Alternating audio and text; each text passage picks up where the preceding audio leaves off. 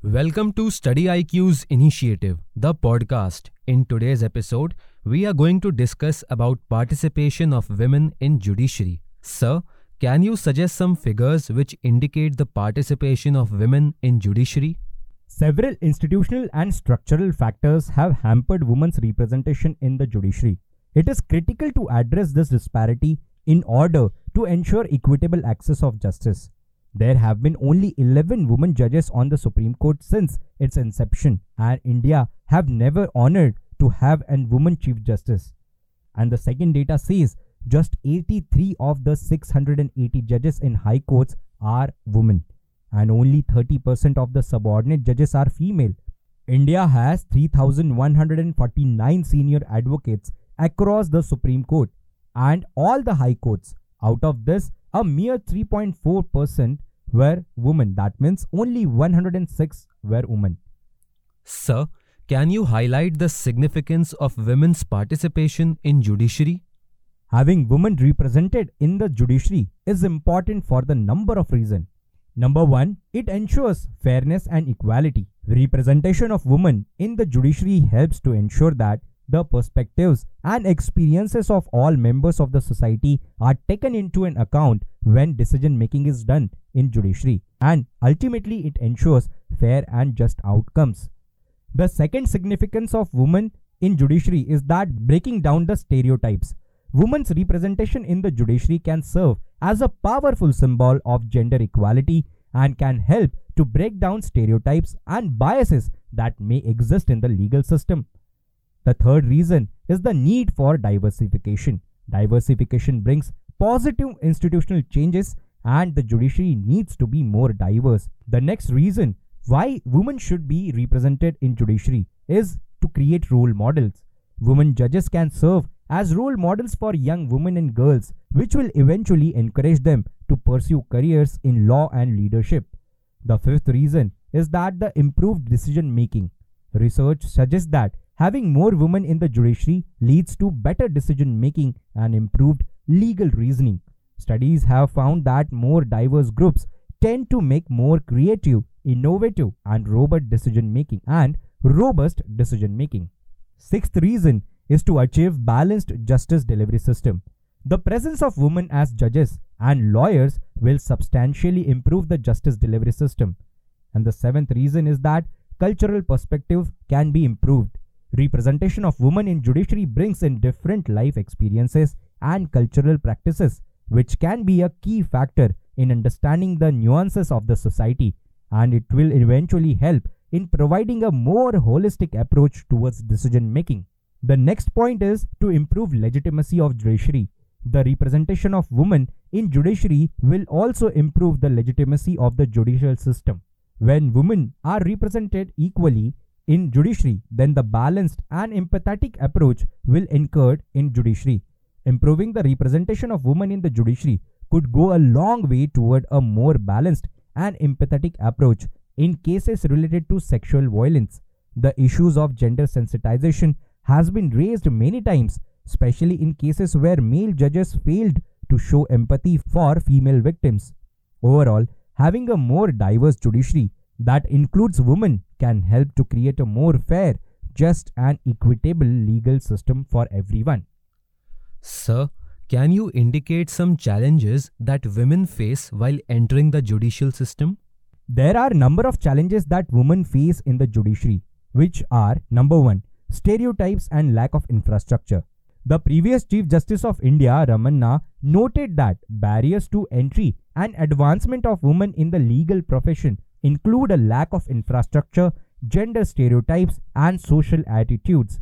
Clients' preferences for male attorneys and unsettling atmosphere in courtrooms, a lack of infrastructure, crowded courtrooms, a lack of restrooms for women, etc. All these discourages women for entering in this profession.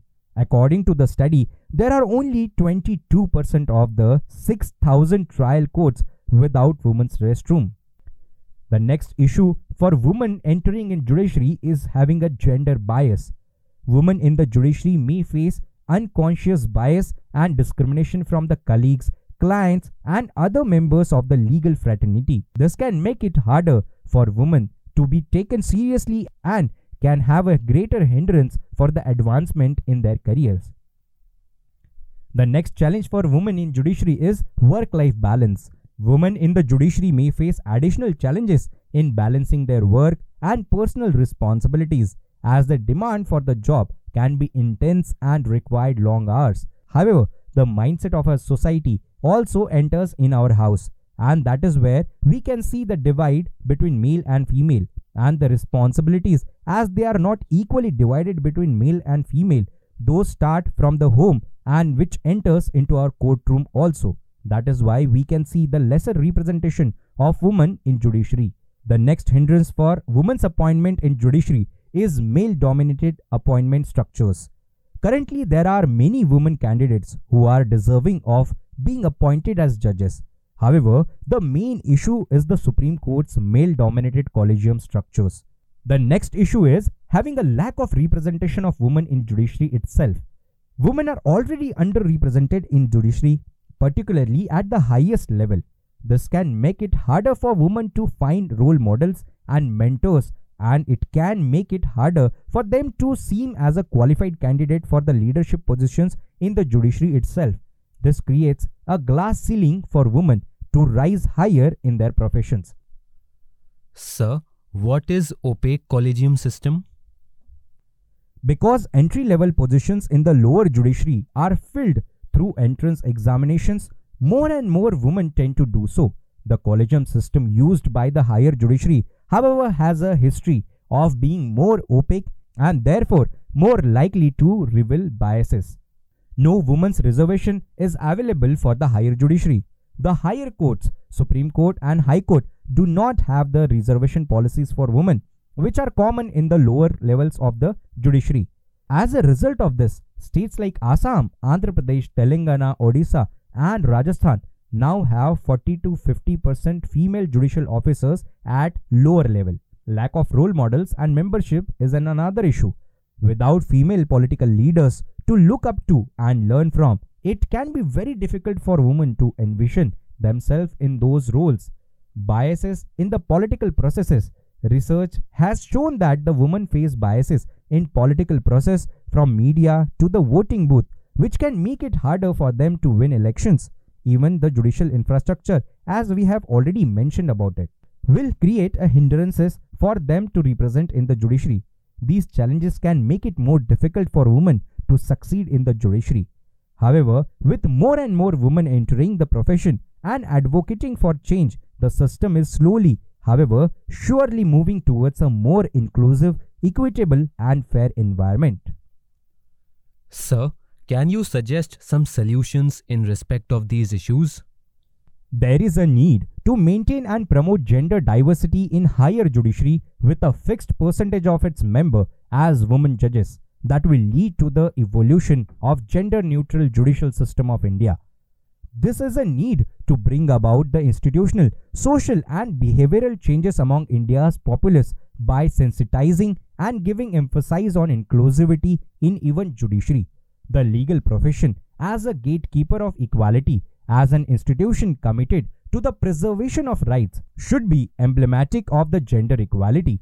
Changing the long established demographics of court can make the institution more adaptable to consider itself in a new light and potentially lead to the further modernization and reforms. While the present Chief Justice of India, D.Y. Chandrachud, recently emphasized that the future of legal profession belongs to women.